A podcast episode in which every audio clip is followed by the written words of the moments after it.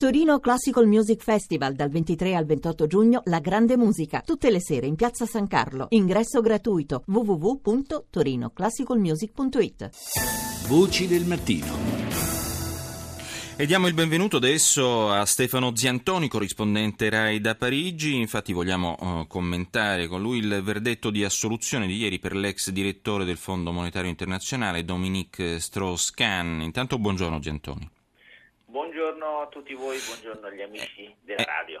Grazie Ziantoni. Intanto eh, ricordiamo che eh, Dominique Strauss-Kahn era accusato di aver eh, organizzato nel 2012 un giro di prostituzione che aveva il suo centro nell'hotel Carlton di Lille con vari poi Lille, sì. eh, ricaduti Sì, internazionali, no? L'accusa, l'accusa considerava che questa organizzazione organizzasse dei festini hard con delle ragazze, eh, poi erano delle prostitute, eh, tra la Francia, il Belgio e New York e quindi lui era accusato di eh, prostituzione, eh, favoreggiamento aggravato della prostituzione e rischiava, eh, lui e gli altri tre, eh, 13 imputati, 10 anni di carcere e un milione e mezzo di multa. Però ieri i giudici di Lille hanno definitivamente messo la parola fine, proscioglimento da, da questa accusa, c'è da dire che già a febbraio quando il processo c'era stato, considerate che è stato considerato il processo mediatico dell'anno perché sono state eh, accreditate eh, 70 televisioni, 260 giornalisti, già a febbraio si era capito che il processo si era un po' smontato, quando l'accusa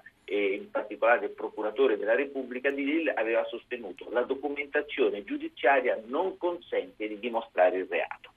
Al di là della, eh, quindi insomma sì, era un po' incanalato, però al di là della soluzione, Giantoni, fa impressione la parabola discendente comunque di un grande astro del Partito Socialista francese, eh, peraltro già dimessosi dai vertici del Fondo Monetario Internazionale nel maggio 2011 perché accusato di violenza sessuale da una cameriera dell'hotel Sofitel di New York.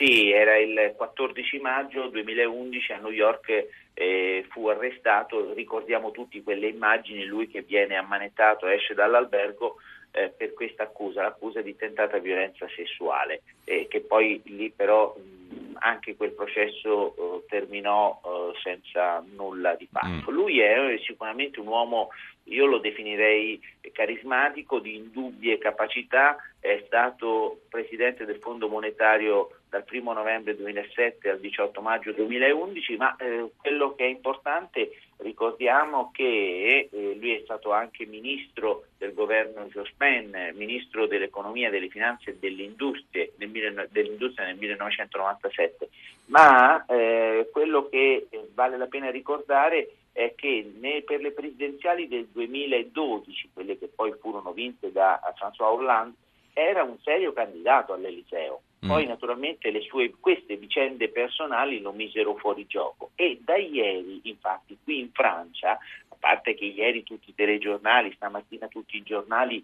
eh, titolano su eh, Dominique Strauss-Kahn che qui eh, eh la sigla è DSH, sì, sì, sì. cioè che è il suo nome e il cognome. Da, da, oggi ci si chiede che cosa farà adesso quest'uomo che mm. è indubbie eh, capacità carismatiche. E, e la domanda è, riuscirà questo economista che di fatto ha cambiato anche il volto del Fondo Monetario Internazionale a tornare in campo per le presidenziali del 2017?